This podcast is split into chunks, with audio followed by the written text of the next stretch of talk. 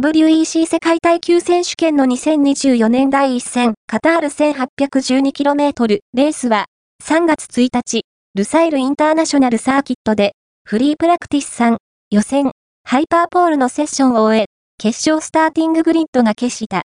白熱した予選を終えたルサイルのパドックから、各種トピックスをお届けする。2024年の絶好調男、東光、元日産、フォーミュラ E エンジニアが、フェラーリ入り、攻撃的すぎる遠赤、マップ設定ミスエトセトラ、WEC カタール予選日トピックスは、オートスポート、ウェブに最初に表示されました。